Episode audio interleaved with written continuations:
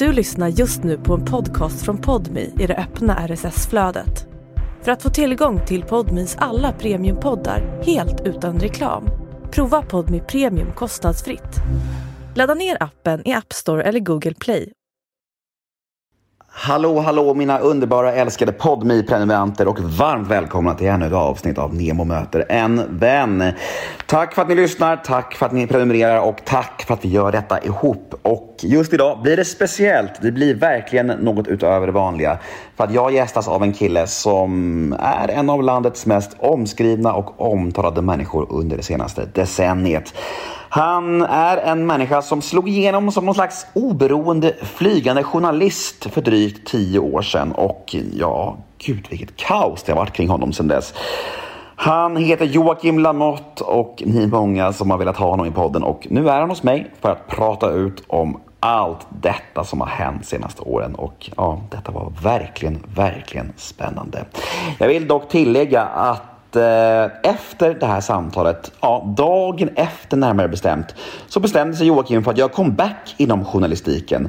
Och det blev lite knasigt för att vi snackar en hel del i den här podden om varför han drog sig tillbaka från journalistiken. Så om det förvirrar någon av er lyssnare så förstår ni varför. Att eh, detta var inget som varken jag eller Joakim visste om när vi spelade in det här. Men eh, ja, Dagen efter podden möttes jag av det här beskedet och eh, så kan det vara. Men det förstör inget för att det är ändå ett kittlande samtal och det mest intressanta är ju faktiskt varför han drog sig tillbaka från journalistiken. För det är en eh, speciell historia. Och veckans avsnitt är bandat på Clarion Hotel Post i Göteborg. Dit jag åker för att banda podd då och då. Och ehm, ja, det är alltid mysigt att dra till Göteborg för att göra de här små poddsvängarna. Det är någonting som jag värdesätter och uppskattar mycket. Alltid är en fröjd att besöka Clarion Hotel Post. Och eh, ja, jag vet inte om det var så mycket mer än så. Ska vi dunka igång veckans avsnitt? Jo, jag vill ju nämna att jag heter Nemo Hedén på Instagram och att ni kan nå mig på gmail.com om ni vill önska en poddgäst eller bara säga hej. Och den här podden klipps av Daniel Eggemannen Ekberg. Men nu är jag klar och nu drar vi igång avsnitt nummer 433 av Nemo möter en vän. Här kommer han nu, Joakim Lamotte. Men först kör vi en liten jingel.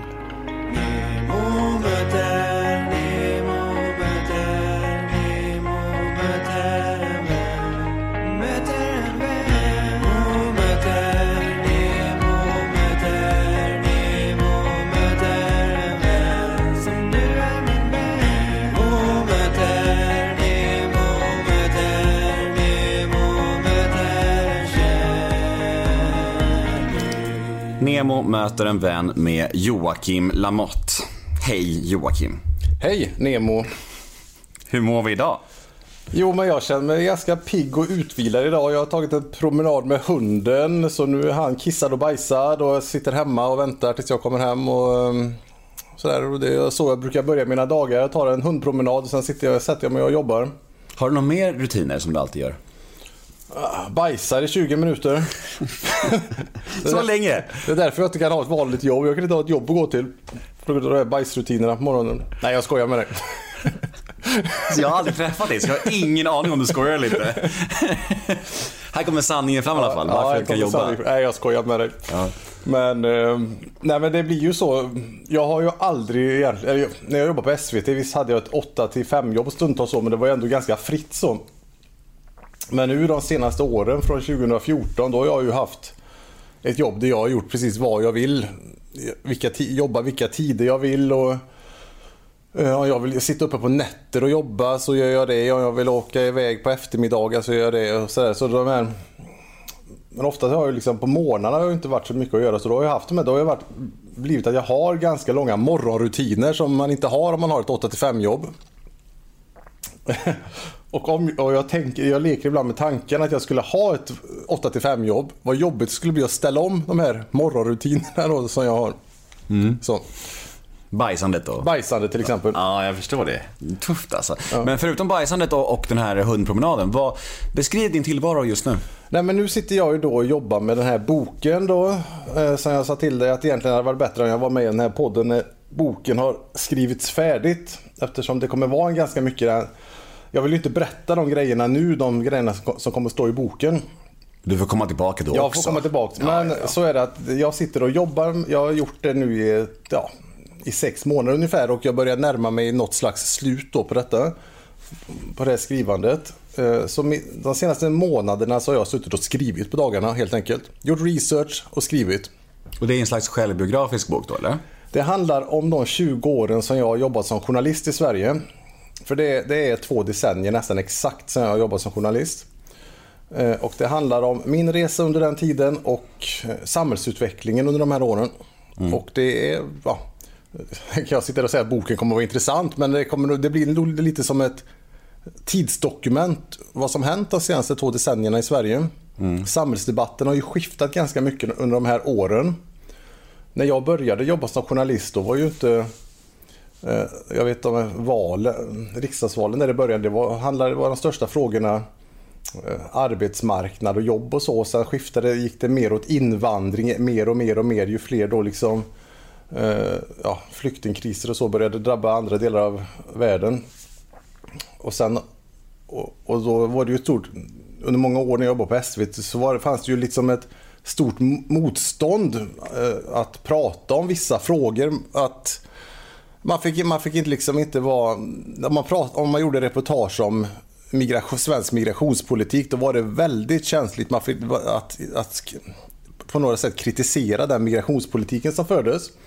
Även fast de flesta egentligen såg att det, det kommer bli svårt. Var ska, vi ta, var, ska vi, var ska alla de här människorna bo och var, vad ska de få för jobb och hur ska vi ha råd med detta? Men att ställa sådana frågor då under en period var ju tabu inom mainstream media. Eh, och det var ju bland annat därför jag var så trött på det här att man inte kunde, fick tala klarspråk. Det var ju mycket därför så jag lämnade Sveriges Television och började ja, började jobba som oberoende journalist då, i sociala medier. Eh, men, och sen så svängde det igen, så de frågorna som jag tog 2015, 2016 det är ju på var mans läppar idag. Mm. Så, du upplever att det har svängt där? Ja, det har ju svängt jättemycket. Så, så det är ju, då var det liksom kontroversiellt att ställa de frågorna som jag ställde 2015. Men nu är ju inte det kontroversiellt längre. Så kan du känna en frustration över det? Över att du faktiskt pratade om det här då? Och, och, och, en fråga till, kan du känna att du vill tillbaka då in i SVT? För nu, nu är det okej. Okay. Nej, jag vill aldrig mer tillbaka in på SVT. Jag trivdes all, inte riktigt där.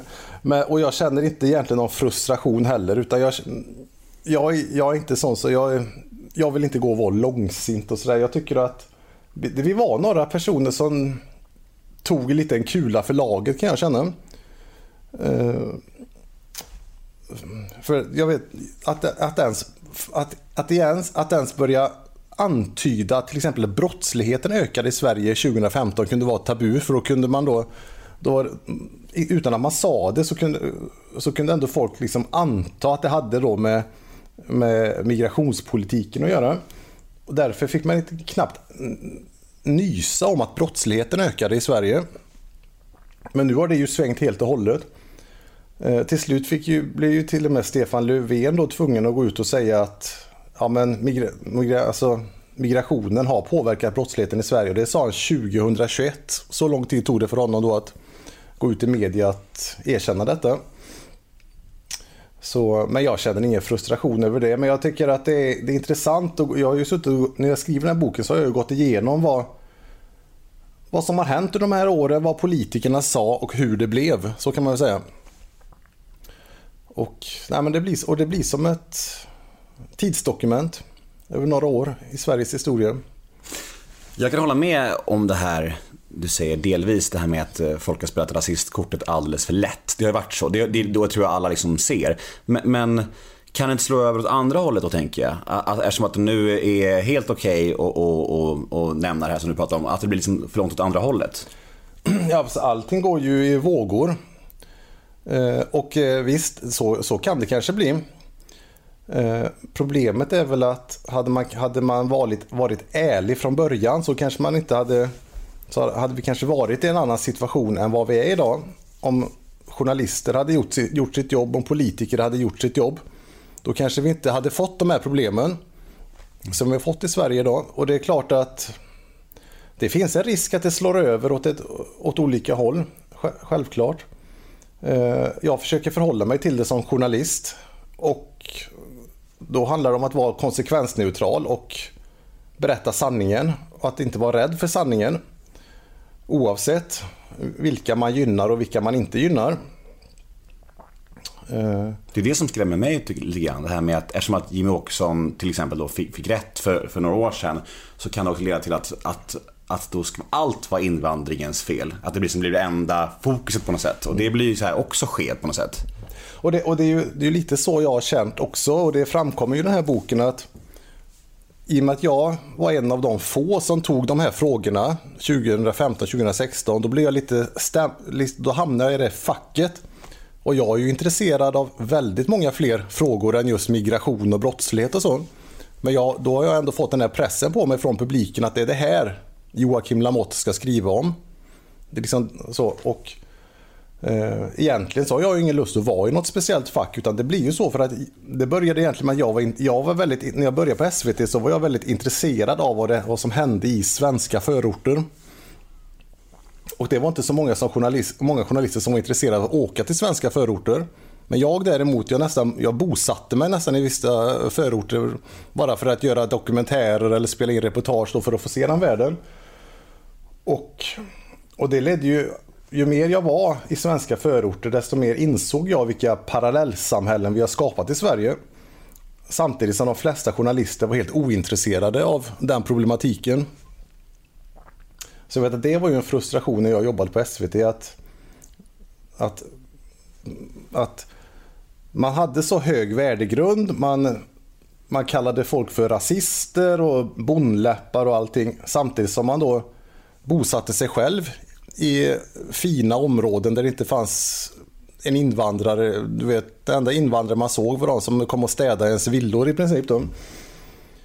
Ehm, så man har, man har då väldigt hög svansföring samtidigt som man själv distanserar sig från de här problemen. Det var väl det som störde mig ganska mycket under den tiden jag jobbade på SVT. Och att vinden har vänt, beror det...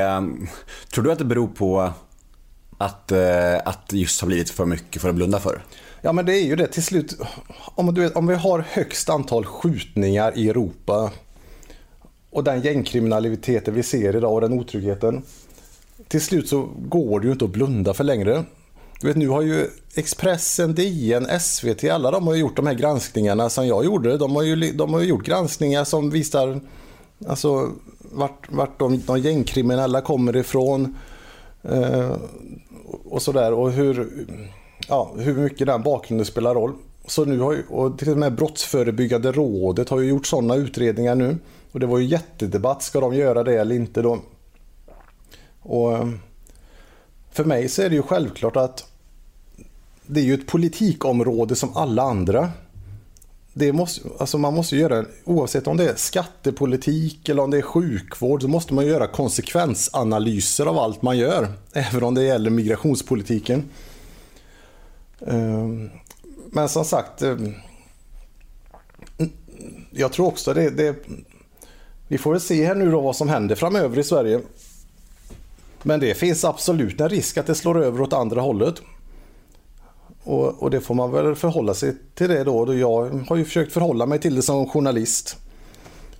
Och det är ju folk som försökt beslå mig då med främlingsfientliga, eller säga, säga att han är främlingsfientlig, han är högerextrem. Men det finns ju ingen som någonsin har kunnat bevisa eller alltså belägga att det skulle vara sant. Jag har ju aldrig liksom jag har ju aldrig egentligen, jag har ju aldrig sagt något främlingsfientligt, jag har aldrig gjort något främlingsfientligt. Vad röstar du på? Det säger jag inte. jag misstänkte det. Men du, det var ju verkligen så att för några år sedan så var du på alla människors läppar. Och det, var, det var skandaler, det var skriverier, det var sån jävla ös kring dig. Ja. Och jag kan tänka mig att det var ganska omtumlande att vara i den eh, bubblan på något sätt. Eh, har du lugnat ner dig nu? Ja men det har ju blivit så nu. Jag, det var ju i förra sommaren så gick jag ut och deklarerade att nu slutar jag jobba som journalist. Och så låste jag ju in, började jag göra mina hundpromenader och låste in mig hemma. Och så började jag skriva en bok istället. Var det, var det på grund av hela Trollhättan-grejen, efterspelet där? Nej, det var väl en kombination av väldigt mycket. Men som du sa så var jag ju... Allting jag gjorde, det fick ju väldigt stor uppmärksamhet. Och när man får stor uppmärksamhet och i då sådana här frågor då som kan anses vara kontroversiella så får det ju, kan det få konsekvenser. Eh, I mitt fall så handlar det om att jag och min familj fick en väldigt stor hotbild över oss. Eh, som jag kände till slut att det var inte värt att leva med den hotbilden längre. Hur kunde det se ut? Alltså mer konkret. Ja, nu, detta är ju sådana här saker som kommer komma i min bok så jag vill inte gå in riktigt på detaljer nu här men eh, men det var grova hot. Det var hot om att min fru skulle styckas och mina barn skulle våldtas och allt sånt där då.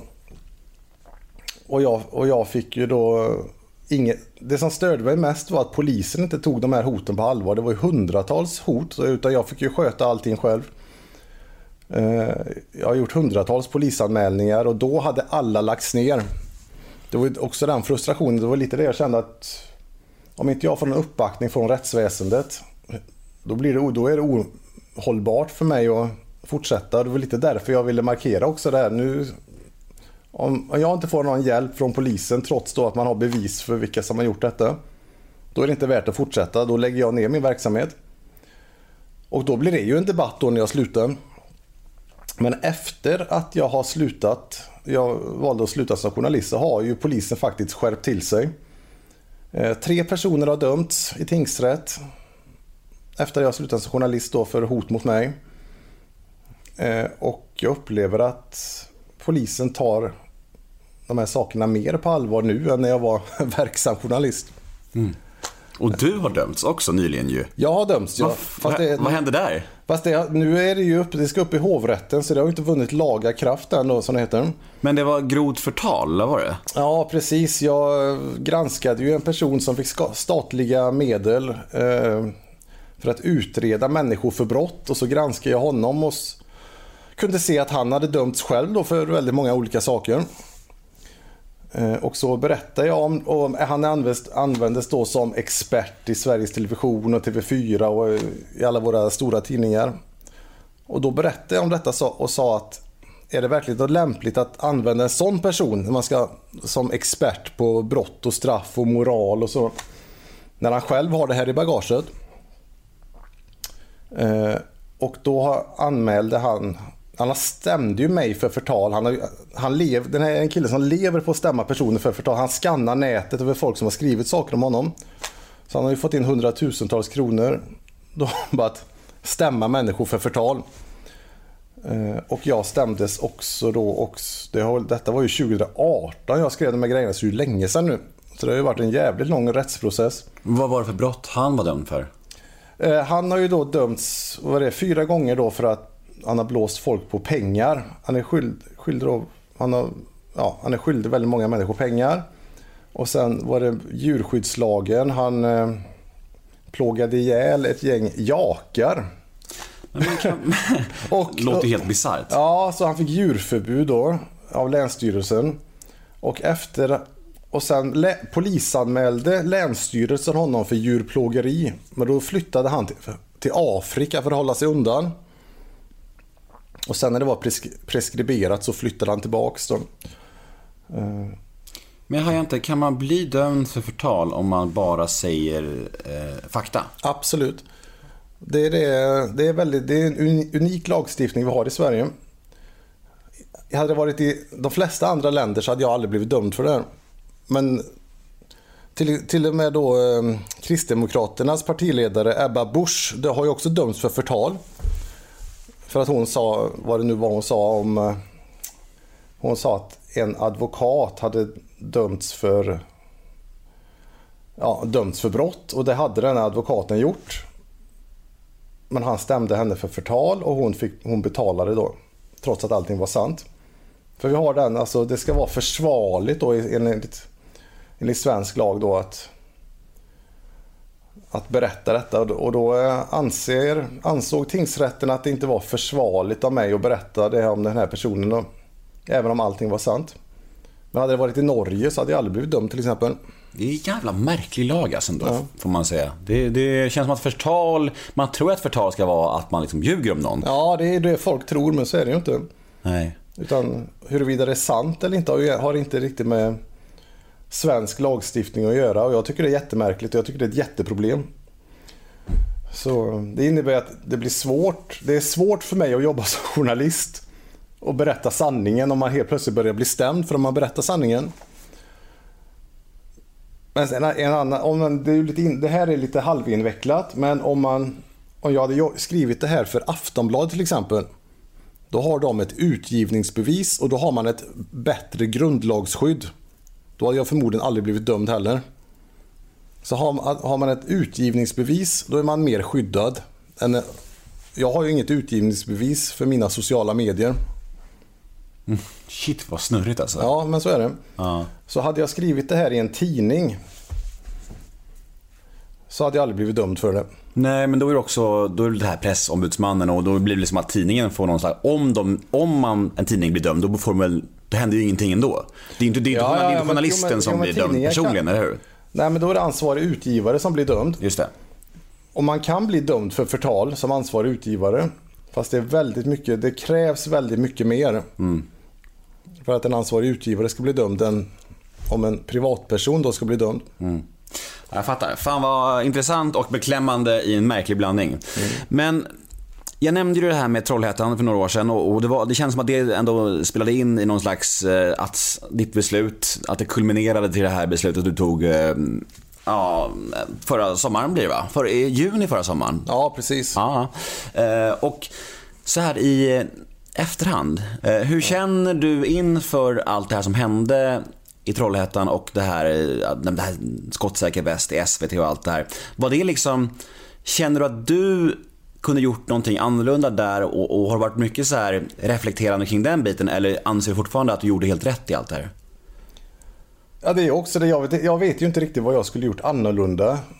Jag har ju pratat med folk om detta väldigt många gånger. Jag fick ju skulden mer eller mindre för att det blev upplopp i Trollhättan. Problemet var ju att det hade varit upplopp två dagar i rad innan jag åkte dit. Man hade kastat sten på polisbilar, man hade kastat sten mot brandkår och ambulans, man hade gett sig på hemtjänstpersonal. Pensionärerna de hade ju en lokal där de hade skjutit sönder deras fönsterrutor. Det var kaos i Trollhättan. Och då åker jag dit den tredje dagen för att rapportera om vad det är som händer. Och då blir det kaos igen. Eh, och då säger vissa då att det var mitt fel att det blev sådär. Att du eldade på det liksom? Ja, precis. Mm. Men eh, då undrar jag vems fel det var de tidigare dagarna. Var det polisens fel? Var det hemtjänstpersonalens fel? Var det ambulanspersonalens fel då för att de var där? Vad tror du? Nej, men jag lägger skulden hos de här killarna som håller på sådär.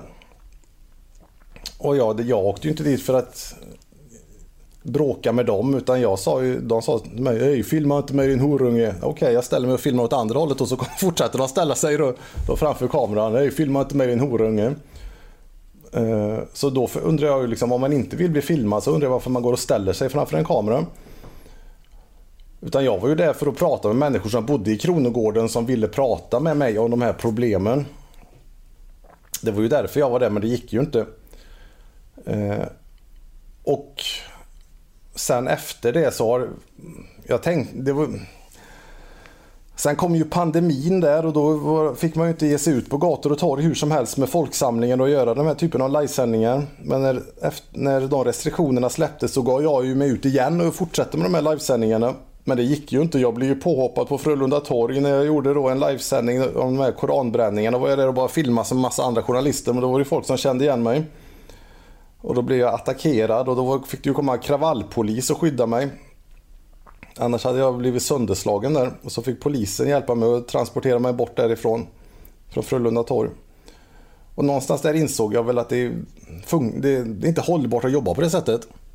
Om man, om man har den hotbilden över sig. Men hur blir du i en sån situation? Blir du rädd eller, eller känner, känner du bara så här, vad är det här? Nej, jag försöker ju bara hålla pragmatisk och lugn och, tänk, och tänka göra det bästa i situationen. Ehm, men det är klart att det var situationer där polisen inte var närvarande och de försökte stjäla min utrustning och jag egentligen bara försökte ta mig därifrån.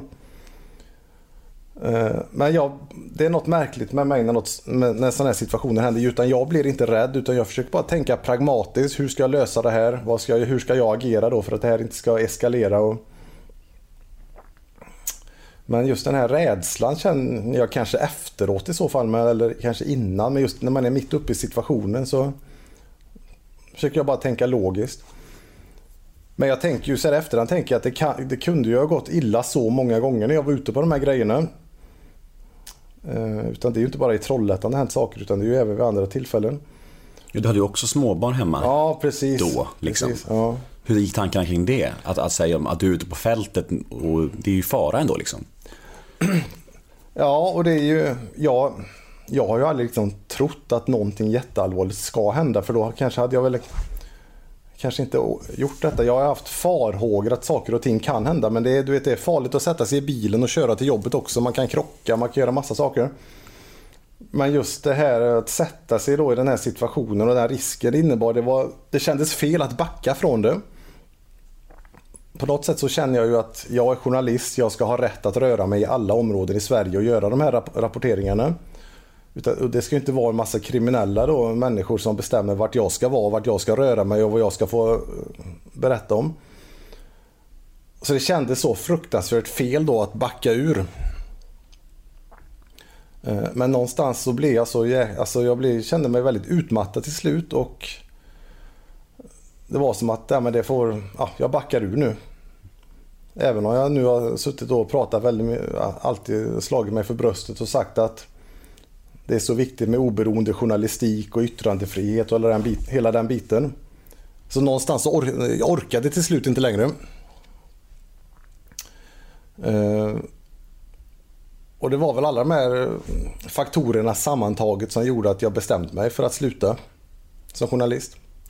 Men när du sitter i, var det SVT Debatt med The Västern? Ja, precis. Ja. Ja. Är det för att du är uppenbart rädd eller är det då för att var jag inte rädd. väcka reaktioner? Men detta var ju då, detta var ju när jag återvände till Kronogården efter ja. de här attackerna hade skett. Eh, då var ju situationen att SVT Debatt skulle göra då en sändning på grund av detta i Trollhättan. Mm. Och då skulle de vara på plats i Kronogården och göra den här livesändningen. Men då bedömde de att det var för farligt att sända från Kronogården. Då flyttade de det till en tryggare del i, i Trollhättan. Och då kände jag, men vad fan är det här? Ska, eh, ska vi ha områden i Sverige där SVT inte kan göra en sändning för att, man inte, för att det är så farligt? Och då lackade jag ur lite på det. Och då sa jag, men då åker jag dit själv och så gör jag den här Gör jag en livesändning i Kronogården innan jag är med i den här debatten i den tryggare delen av Trollhättan. Eh, och då tog jag på mig den här skyddsvästen. Som jag hade på mig för jag visste att jag hade en så stor hotbild mot mig. Så då åkte jag till Kronogården, gjorde livesändningen och då hade jag skyddsvästen under då min jacka.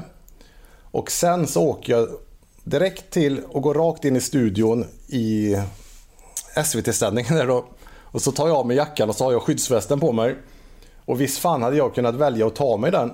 Men jag kände ändå så här att nej, men jag har på mig den som en liten markering så får de se lite här vad, vilken situation vi har här i Kronogården. För det, alltså i Kronogården var det inte helt orimligt att någon skulle liksom hugga mig eller vad fan som helst eller skjuta mig. Det är ju helt... De gängen i Kronogården de, eh, de har ju kopplingar till de farligaste kriminella gängen i Sverige. Och jag visste ju att de avskydde ju mig över allt annat just då. Så det var ju inte helt orimligt att jag hade på mig en skyddsväst när jag besökte Kronogården. Men du kunde ju förstå att det skulle liksom provocera Absolut, människor. ja, ja. Det var ju ingen som hade gått in i en direktsändning i, en, i Sveriges Television iklädd en skyddsväst innan. Så eh, visst fan visste jag att det skulle väcka reaktioner. Men jag, och, eh, men jag visste inte att det skulle väcka så mycket reaktioner i och för sig. Utan det var ju helt galet då. Det var ju fan debatt om det flera veckor efteråt. Hade du varit kvar i den här svängen på fältet och, och hållit på med det här ganska provocerande beteendet som många tycker då, om du inte hade barn tror du? Absolut. Hade jag inte haft familj så hade jag kört på då. hade jag gjort ännu, ännu mer saker. Eh, men eh,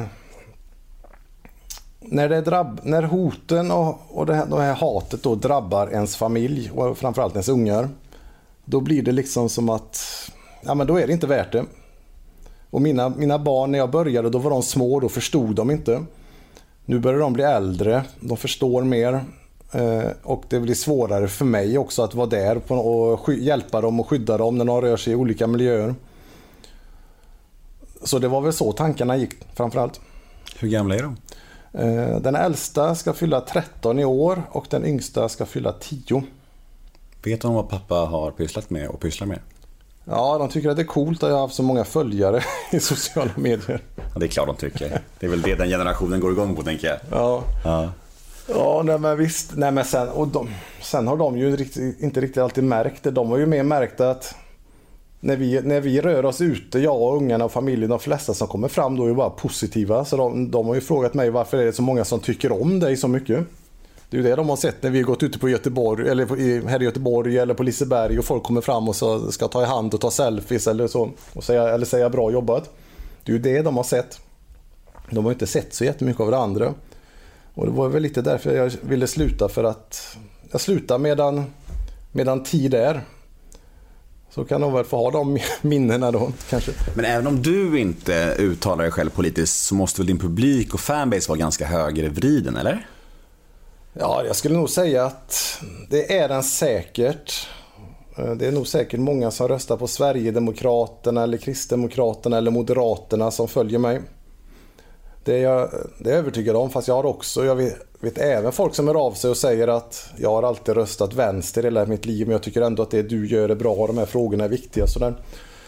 Men eh, majoriteten skulle, är nog säkert mer höger än vänster. Givetvis. Mm. Du, ehm, nu har vi dragit av det plåstret för jag var tvungen att fråga lite om det. Jag var väldigt nyfiken på hur du såg på det idag. Jag tycker du svarade bra och uppriktigt. Uppskattar det. Nu ska vi prata om en annan sak. Absolut. Vi ska leka en liten lek. Ja, ja. En lek som heter associationsleken.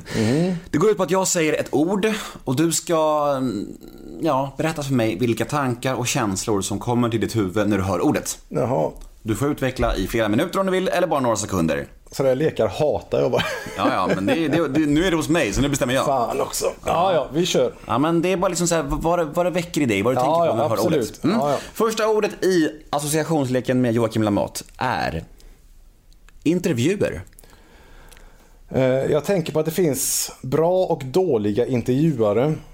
Jag hörde en intervju på eh, Sveriges Radio med han Chang Frick som betalade för att eh, få den här Koranen bränd. Har du hört den? Nej. Nej, men du vet en Chang Fricke. Absolut. Och eh, då var det så tydligt att den här SVT-programledaren ville sätta, han gick in med då ambitionen att sätta dit Chang Frick. Han, du vet, han andades tungt, han blev frustrerad och du vet, det malde på, det gick inte. Och, och det var så tydligt då att den här SVT-journalisten hade en sån egen agenda som han gick in med. Hade han, och det var då ex, exempel på en dålig intervju. Hade han, han, hade kunnat, han hade kunnat ställa egentligen samma frågor men haft en helt, helt andra ingångar.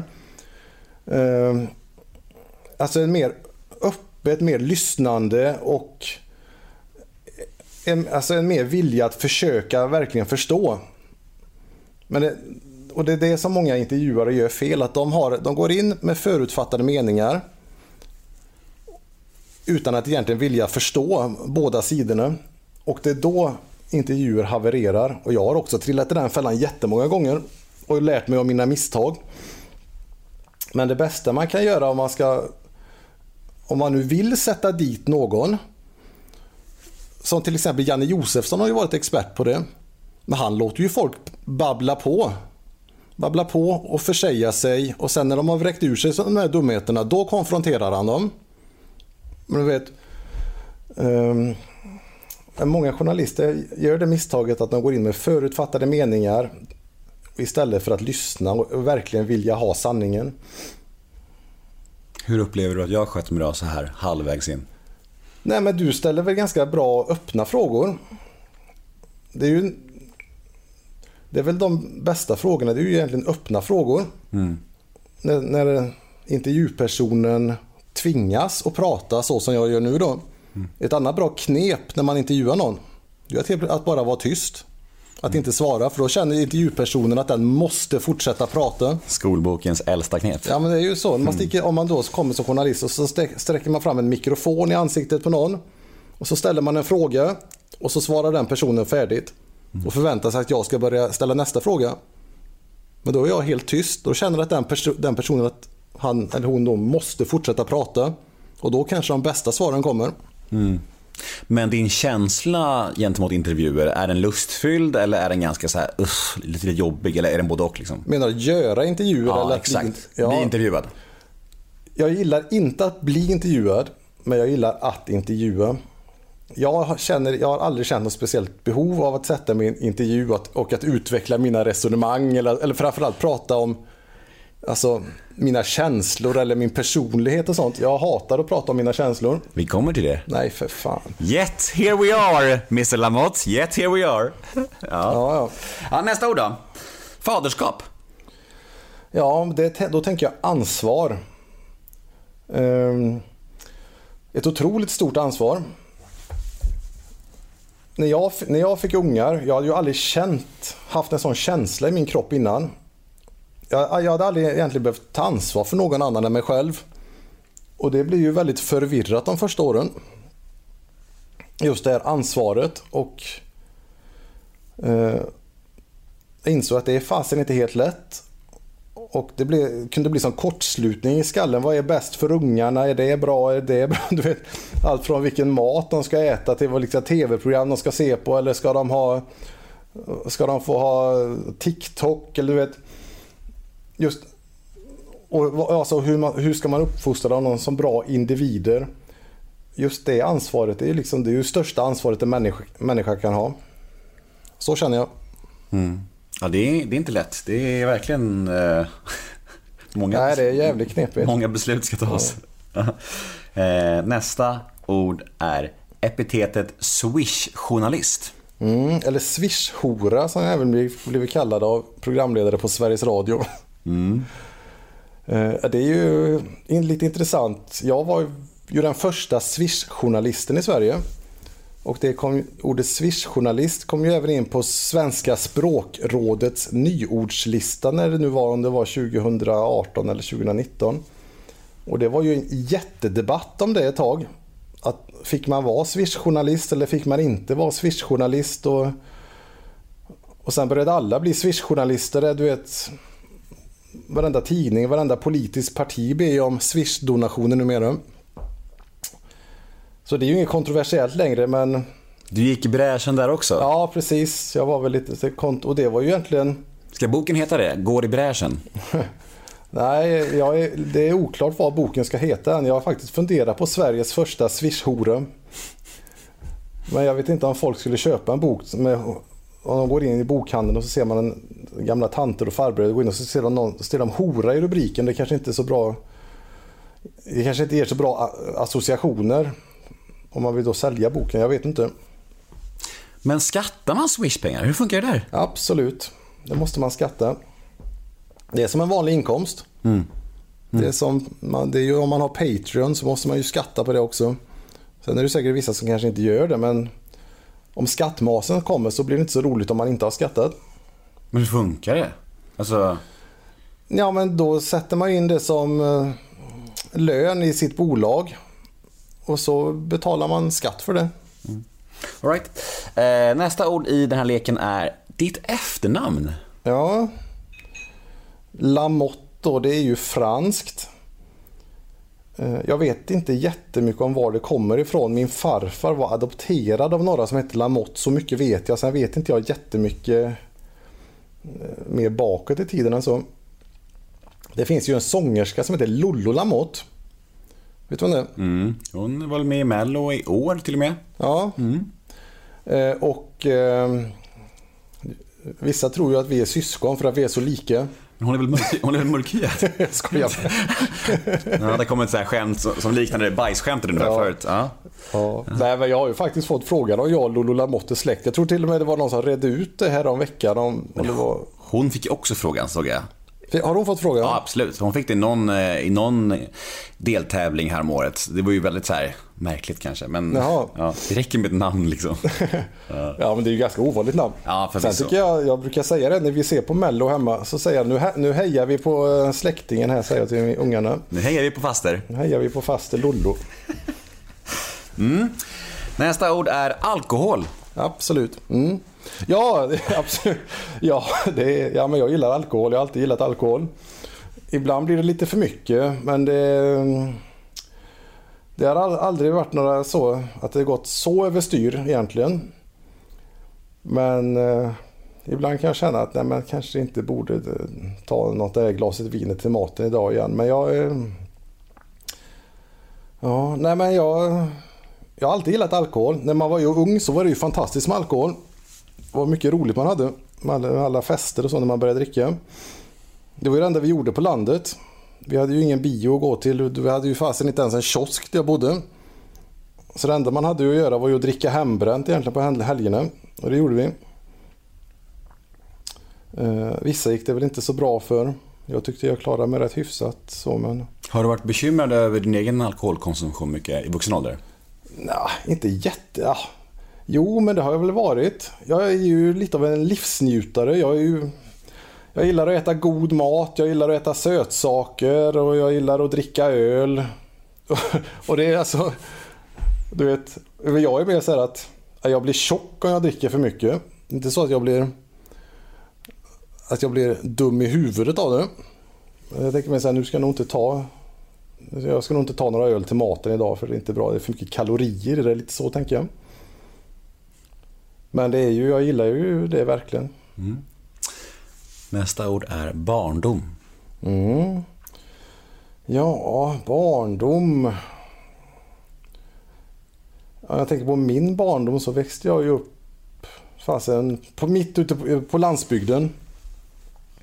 Utanför Lilla Edet. I en by som heter Hjärtum.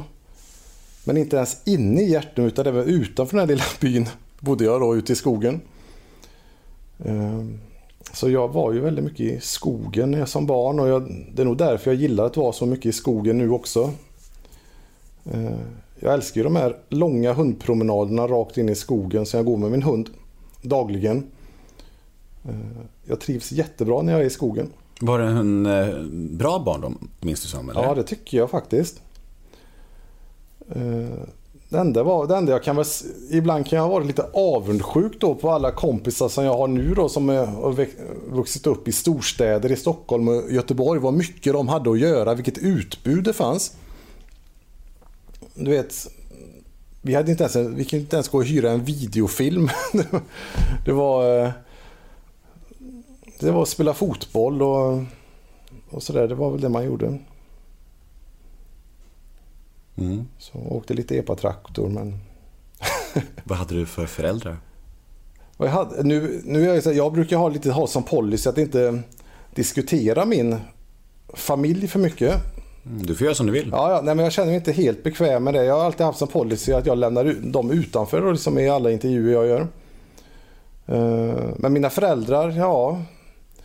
Eh, de jobbade som naprapater båda två fast min mamma var mest hemma med oss då. Så jobbade pappa.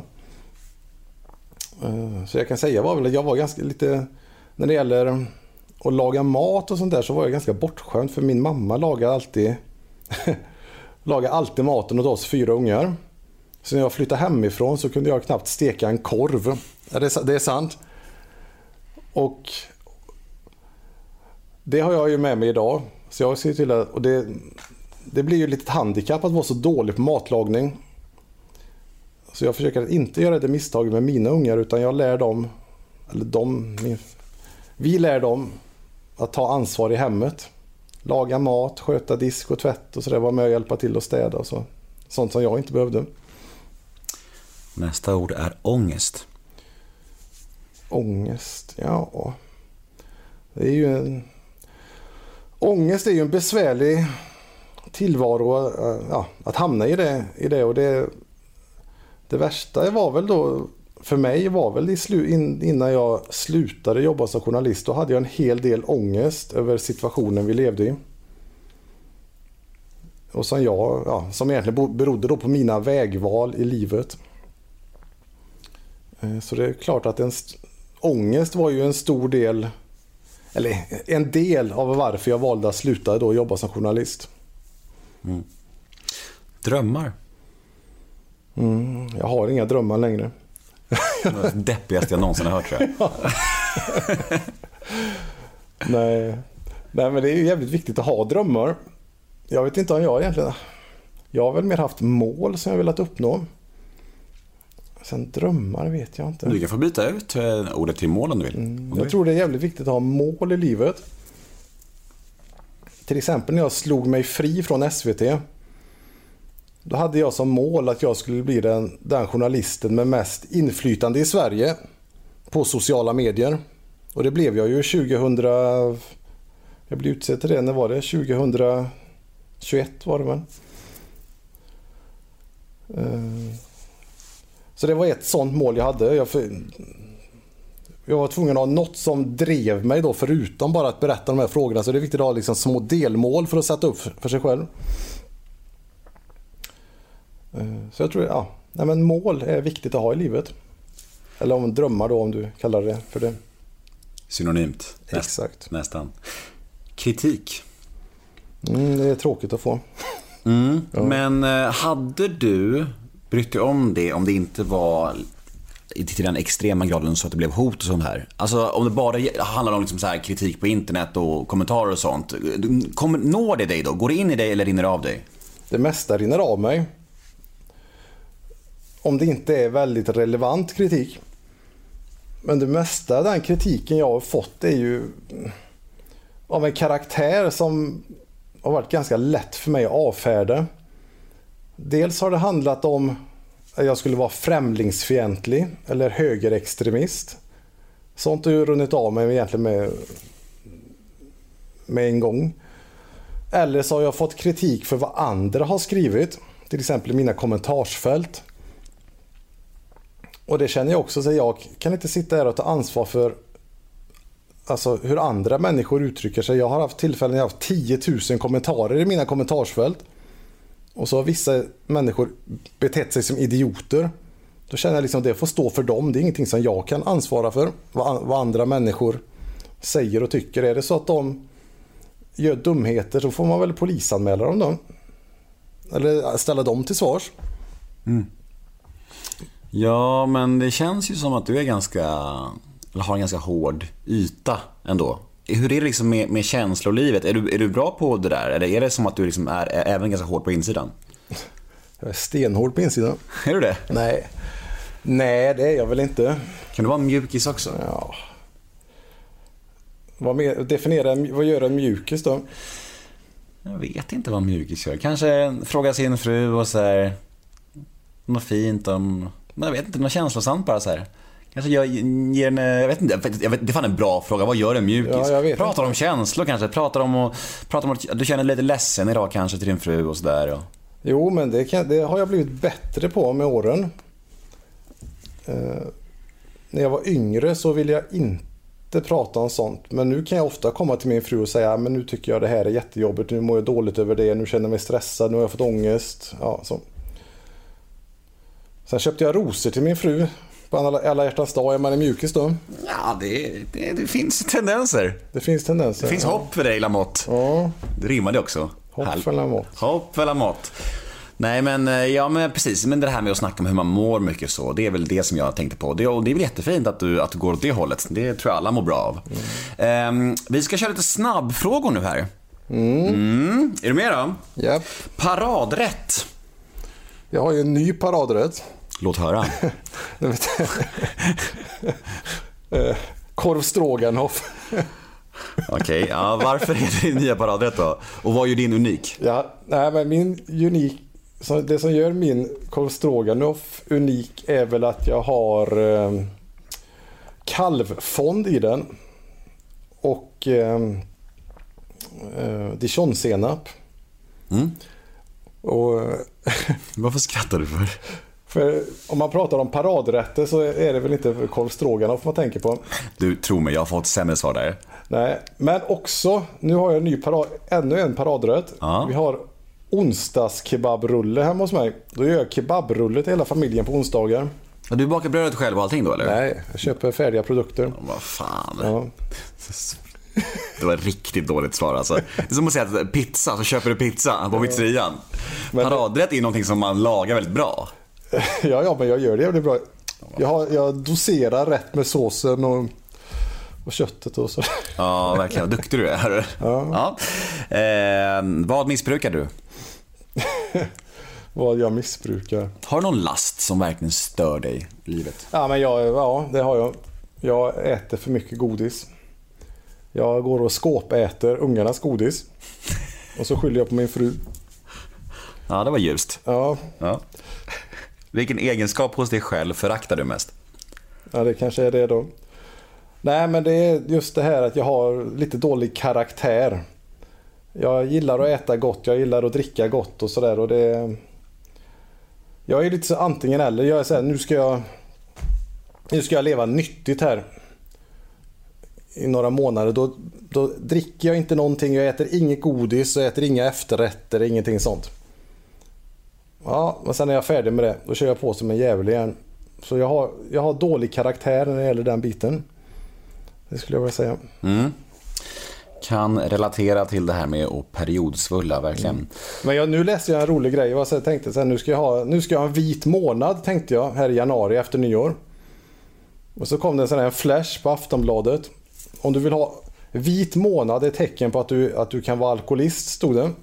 Och tänkte det var bäst att inte ha en vit månad. Mm. Ja, men det kan nog vara saxat ur min nya bok om just missbruk, tror jag. På riktigt alltså. För jag skrev det där. Var det det? ja, nej men det, det, det, min, min, min take på det är att människor som eh, har normalt och sunt eh, förhållningssätt till alkohol, de behöver inga vita månader. Nej precis. Det är det som är Nej. grejen liksom. Nej, Ja. Men jag har väl inte helt sunt förhållningssätt till det. Nej men det har vi redan snackat om och det tycker jag att du var ärlig och, och, och härlig om faktiskt. Det gillar när mina gäster är ärliga. Eh, men eh, ja, du får läsa min nya bok kanske. Det ska jag verkligen göra. Ja. Eh, nästa då, vi kör eh, ångesttrigger. Uh, ång, alltså vad- okej, vad, som, vad, man triggar, vad som kan trigga igång ångest. Ja, du vet, ibland kan jag sitta i bilen och så får jag, tänker jag på saker man har gjort när man varit liten eller yngre som jag får sån jävla ångest för. Och då, måste, då kan jag ropa så här, svärord högt för mig själv bara för att den minnet ska gå bort. Och det kan vara jävligt konstiga saker. Jag, jag vet till exempel någon gång när jag gick på mellanstadiet så råkade jag slå sönder en fönsterruta av misstag. Jag skulle knacka på några. Och så försökte jag ljuga sen för lärare och rektorer om att det inte var jag. Men blev ändå så här, det var hans vittnen och så. Och ibland kan jag få upp sådana helt meningslösa minnen och bara få sån här ångest. Vad dum jag var som inte... Ja, så. Och, och, det, och så går det igång någon slags Tourette så jag bara så skriker något fult ord för att få bort det jobbiga minnet. Du målar upp en ganska rolig bild. Ja. Vad, dina barn tänker och när du bara skriker något. ja, men detta är ju när ingen annan är med. Ja, jag får hoppas det. Ja. Det hade varit kul om de var med och bara säga och du bara, nej men jag tänkte på ett minne. så bra förklaring. Okej. Ehm, när grät du senast? Oj, oj, oj, oj, oj. Har du gråtit? Jag har aldrig gråtit i hela mitt liv. Nu ljuger du igen. Ja. Ja. Fan, där kunde jag ändå läsa lögnen första gången. ja nej, men jag ska... När det kom... Det, jo, nu ska jag berätta för dig. Jag gick ju en sån här fightingmatch förra året. Eller var det förr? Det var, ja, det var här om året i alla fall. Och jag hade tränat som en idiot inför den här matchen. Jag hade gått ner 10 kilo i vikt och sådär. Jag var så laddad inför detta. Så de sista dagarna där innan eh, innan jag skulle gå den här matchen. Då trappade jag bara ner allting. All träning, allting och bara var satt hemma och vilade. Liksom, och tittade in i väggarna och läste böcker och såg på filmer och sådär. Så såg jag att det är en person som skriver ett väldigt fint inlägg om hur jag hur mycket jag har hjälpt alla barn i den kampsportsklubben då när jag tränar. Jag har varit barn och ungdomstränare där. Och då satt jag mitt upp, satt, när jag läste det här så började det komma lite tårar då nerför ögonen. Eh, Det var väl sist den gången jag kan komma på att jag grät. Det var inte så att jag satt och storbölade men jag, så här, jag, blev lite så här, jag blev väldigt berörd och så kom det tårar. Fin ändå. Vi fick- fick höra om den gången som Lamotte grät. Jaha, Ja, mäktigt. det kommer aldrig hända igen. Nej, det tror jag inte heller. Kanske när din bok vinner pris. Ja, kanske. Eh, vad lägger du mest pengar på? Mina ungar. Jävlar vad de är dyra i drift. Ja men det är, så är det. Det är inte billigt. Den äldsta tjejen hon rider ju också. Det ju, kostar ju mindre förmögenhet. Katastrofval av sport. Ja. Eh, Så, ja, och det, nej det är nog ungarna. Man vill ju inte att sina barn ska rida eller börja på hockey typ. Nej. jag, jag blev så glad när min yngsta dotter sa att hon inte ville rida. Hon håller på med innebandy istället, det är ju bättre sport. Perfekt. Det är min sport det. Det är bra. Eh, Okej, okay. vad tror du andra människor tänker på när de tänker på dig? Och då menar jag både offentliga bilden och dina privata kompisar. Så jag vill ha två svar här. Ja, mina privata kompisar tänker nog att det är synd att jag inte visar hela bilden av mig själv när jag, alltså när jag har varit offentlig så att säga. Utan att människor bara får se en viss sida av mig när jag har gjort de här arga då reportagen eller arga då videoinläggen eller vad det nu kan vara. Eh, att, eh, så kan de tycka att det är synd att folk inte ja, känner hela mig på det sättet. Och sen vad andra tycker om mig, det är, nog, det är ju svårt att säga. Det beror ju på vem du är. Jag vet ju att det finns ju många personer som avskyr mig som pesten. Men sen finns det ju folk som älskar mig otroligt mycket också. Men den här ilskan som du har visat upp i alla de här videoklippen. Det är väl, även om det är dina åsikter så är det väl mycket liksom effektsökeri? Ja, såklart. i början då när jag började eh, med att bygga upp mina konton, eh, eller på Facebook, på sociala medier. Då insåg jag ju det att man måste sticka ut lite och jag byggde ju lite en karaktär då. Allting jag sa hade ju, jag menade ju allt vad jag sa och det var inte så det handlar jag satt ju och granskade fall som handlade om gruppvåldtäkter och massa hemska saker. Så det var ju inte svårt att bygga upp den här ilskan, men det jag gjorde var ju att förstärka det.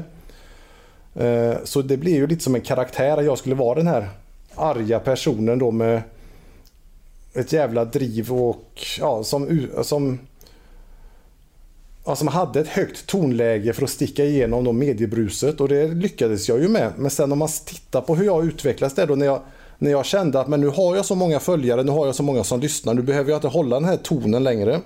Nu, alltså, nu lyssnar folk ändå. Jag kom till någon slags eh, gräns där jag kände att nej, men nu, nu lyssnar folk. Nu har jag fått människors uppmärksamhet. Nu kan jag börja prata på riktigt. Mm. Bra. Och nu är vi framme vid poddens sista fråga. Mm. Mm. Och den lyder så här. Vad kommer du aldrig förstå dig på att andra människor tycker om? Vad jag kommer aldrig förstå mig på vad andra människor tycker om. Nej. Finns det någonting som du inte alls fattar? Något som bara liksom så här, vad är det här? Varför, varför, varför är det här en trend? Eller varför gillar folk det här? Eller? Eh, jag kommer nog aldrig förstå varför folk tycker Östnujen är roligt till exempel. Nej, bra svar. Mm, tack. Mm. Och vi är i mål. Tack så jättemycket, det var trevligt att vara här. Ja, det var trevligt att ha dig här. Hur, hur, ehm, hur kändes det innan? Trodde du det skulle vara tuffare mot dig? Nej, jag hade egentligen inga förväntningar överhuvudtaget. Och det brukar jag väl inte eller jag, jag, går till, jag går till sådana här saker eller vad jag nu än gör. Utan det får bli som det blir. Utan jag tänker väl att du får väl ställa de frågorna du vill och så får jag svara i den mån jag kan och så får det inte mer med det. Lite ja. så. Ja, men jag är ganska snäll och ja. jag är glad att du kom hit. Jag tycker det blev ett jävla härligt snack. Ja, det var jättetrevligt. Grymt. Tack för att du kom och tack till alla er som lyssnar. Vi hörs igen nästa måndag. Hej då!